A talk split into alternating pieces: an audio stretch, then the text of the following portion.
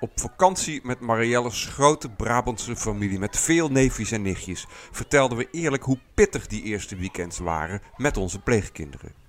Toen vroeg haar oudste broer, tot onze stomme verbazing, waarom stop je er dan niet mee? Zijn vraag kwam absoluut voort uit medeleven en het komt natuurlijk ook voor dat pleegouders ermee stoppen. Maar toch zou zoiets ook wel eens gevraagd worden aan iemand die het even moeilijk heeft met zijn eigen kinderen?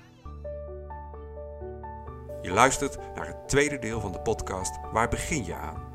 In het eerste deel heb je kunnen horen hoe Marlene's pleegzoon al bij haar kwam voor de officiële plaatsing. Nee, ik ga niet naar huis. Hoe de pleegzoon van Jan en Bert nog behoorlijk moest wennen. Ik wilde gewoon bij mijn moeder blijven. Hoe de overgang voor Isabella's pleegzoon wel heel heftig was. Hij is gewoon uit zijn huis geplukt. En hoe onze pleegkinderen na een gezellige ochtend ineens een keiharde ruzie begonnen. En wat nu? In dit deel vertellen we je hoe het verder ging. Zijn de verschillen tussen pleegouders en pleegkind echt te overbruggen?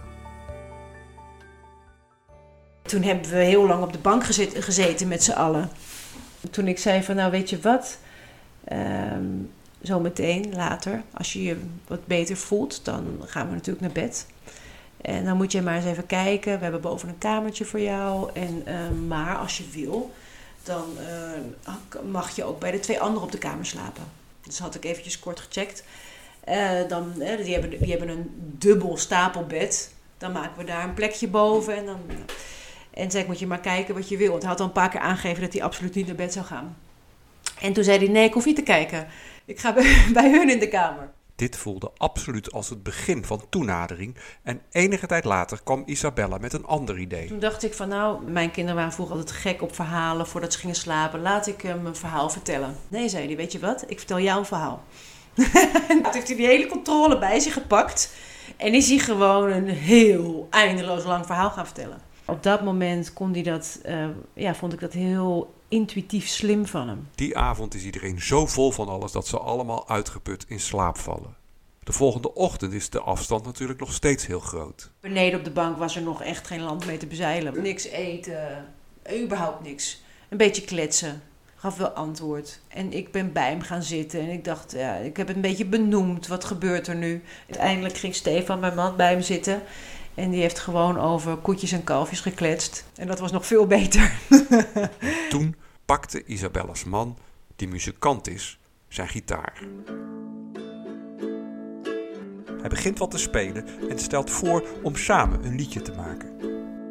Bas stort zich erin en begint te zingen.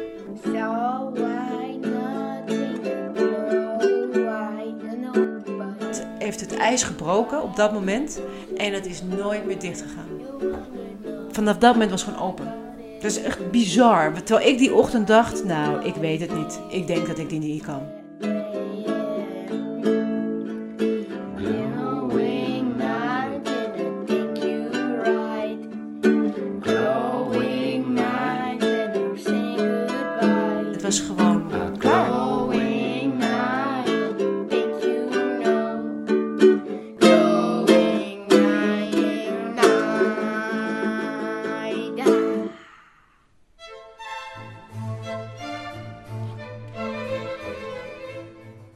Net als Isabel zochten ook Jan en zijn partner naar een manier waardoor hun pleegzoon zich thuis kon gaan voelen. Ondertussen trok de jongen zich terug achter zijn computerspel en wilde die naar zijn moeder. Het mooiste, dat vond ik, hè, van dat we die vrijdagavond laat, want dan, dan kwamen er problemen met slapen, dat we dan overgingen naar sprookjes. Ja, dat was weer veel, veel meer mijn ding, maar dat, dat kreeg ook eh, voet aan de grond, zal ik maar zeggen.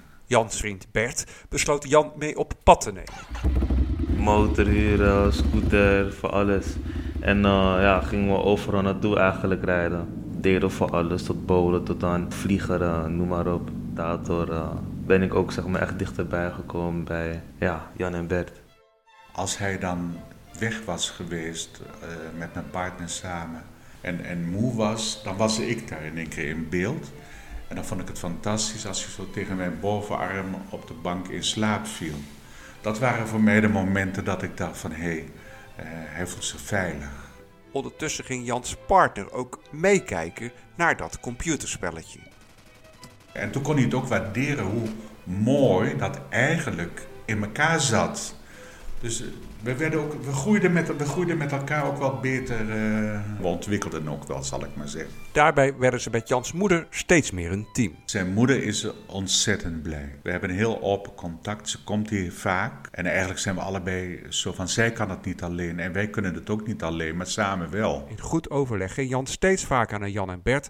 En na vier prachtige jaren treden Jan en Bert op in een tv-programma. En dan wordt Jan ineens gepest. De buurtkinderen die hadden dat ook allemaal gezien. Dus vandaar dat hij gepest werd. Ja, het was gewoon vrij simpel gepest. Gewoon, nou ja, je bent weer homo's ah, en zo, weet je wel. Als 12-jarige heb je niet scheid zeg maar, aan wat andere mensen zeggen, zeg maar. Dan neem je alles op. De dan nog zeer jonge Jan trekt het zich enorm aan en hij komt tot een drastisch besluit. Ik wilde gewoon dat het stopte. Toen maakte ik de keuze om weg te gaan. Dat vonden wij het, het hartverscheurend. Dat de plaatsing toen gewoon ook stopte. Het was verdrietig, het was echt naar. Zou dit nu echt betekenen dat dit het einde was van hun band? In tegenstelling tot de pleegkinderen van Jan en Isabel wilde de pleegzoon van Marlene juist meteen heel graag bij haar wonen. Het klikte ook direct en Marlene was blij dat pleegzorg en zijn moeder snel akkoord gingen met een langdurige plaatsing. In huis was hij een schat van een jongen. Als ik ziek was, was hij zo bezorgd, dan ging hij niet weg. Hij ging goed voor me zorgen. In een week noemde hij me mams.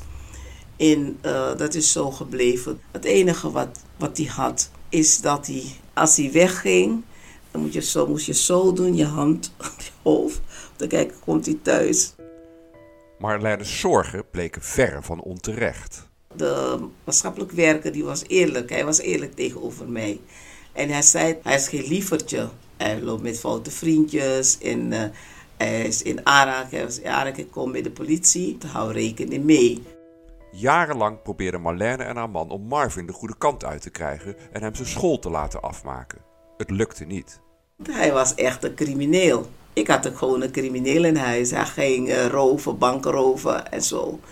Zo, zo jong dat hij was, hè. Hoe moeilijk Marlene man dit ook vinden, ze blijven Marvin ook zien als die lieve jongen. Want ik weet van, ik kan je niet veranderen. Wat kan ik doen? Je accepteren. En dat vond hij heel, heel erg fijn. De band wordt in vele jaren sterker en sterker en er komen vele andere pleegkinderen in huis. Marvin doet ondertussen van alles, belandt regelmatig in de gevangenis, maar komt altijd weer terug. Totdat op een dag, als Marvin al volwassen is, ook voor Marlene en haar man een grens is bereikt. Ik heb gezegd van de laatste keer als je, als je weer de bak ingaat, dan is het klaar. Dan wil ik geen contact. Marvin belooft beterschap, gaat toch weer de fout in en Marlene houdt voet bij stuk, ook als Marvin weer vrijkomt en zij inmiddels zijn verhuisd. Hij ging me zoeken. Hij ging me stalken, stalken. Iedereen eh, ging je vragen van waar woont ze? Heb je telefoonnummer? Heb je dit? Heb je dat? Marlene blijft erbij dat Marvin zijn leven moet beteren en nu echt. Maar kan hij dat? Kan een volwassen man nog veranderen? De eerste weekends moesten Marielle en ik behoorlijk wennen. Vooral aan de fikse ruzies tussen Chantal en Bert. Toch waren die ergens ook leerzaam. Ja, het heeft best lang geduurd dat de kinderen echt het leven behoorlijk zuur maakten. Echt veel ruzies, veel schelden, veel ja, elkaar ook in het gezicht spugen. Echt gewoon dat je staat te kijken, wat gebeurt hier? Maar dan werd ik zo boos. Maar je gaat nu naar boven en je komt pas naar beneden als je rustig bent. En op die momenten luisterde Bert dan ook echt. Dus die ging dan ook naar boven. Uiteraard ging ik dan ook op een gegeven moment naar boven om met hem te praten. En dan één op één ging het vaak wel ehm, goed. De grote omslag vond plaats tijdens een eerste vakantie. We hadden ons daarop verheugd. Dachten we gaan allemaal leuke dingen doen. Maar de kinderen, nou ja, het waren ook pubers. Die hadden echt nergens zin in. Dus die bleven maar op bed liggen en op de bank hangen. En geen zin en stom en doe zelf maar. Toen dachten we, nou dan gaan wij dingen doen waar wij zin in hebben. Dus we gingen met z'n tweeën flessen voetballen. Vol eh, plezier en hilarisch. En ik voelde op een gegeven moment al wel blikken van zowel Bert als Chantal van goh, wat zijn ze nou aan het doen? En langzaamaan kwam de een naar buiten toe. Wat zijn jullie aan het doen? En het ook met z'n vieren. Nou, in een half uur tijd waren we met z'n vieren binnen een uur. Nou, zo'n pret. En zo is het eigenlijk die hele week gegaan. Achteraf gezien denk ik dat de kinderen gewoon heel goed aanvoelden dat wij tot die tijd ons stinkende best deden, maar geen echte band met ze hadden. Dat kwam ook, denk ik, omdat we met allerlei verwachtingen zaten. Hardnekkige beelden van een gelukkig gezinnetje die helemaal niet strookte met de werkelijkheid. is geen natuurlijk, natuurlijke situatie. Het mooie vind ik ook dat pleegkinderen echt als jouw kinderen kunnen voelen. Dat, dat, dat, daar heb ik me zo regelmatig over verbaasd in positieve zin. Maar het zijn je kinderen niet. Beste luisteraar, kun je je voorstellen dat jij zo'n onnatuurlijke en natuurlijke band krijgt met een pleegkind? Wat zou dat voor jou kunnen betekenen? Wat zou je door kunnen verliezen, maar misschien ook winnen? Wil je weten wat wij, Isabella, Jan en Marlene uiteindelijk verloren en wonnen? Luister dan verder naar het laatste deel van deze driedelige podcast. Waar begin je aan?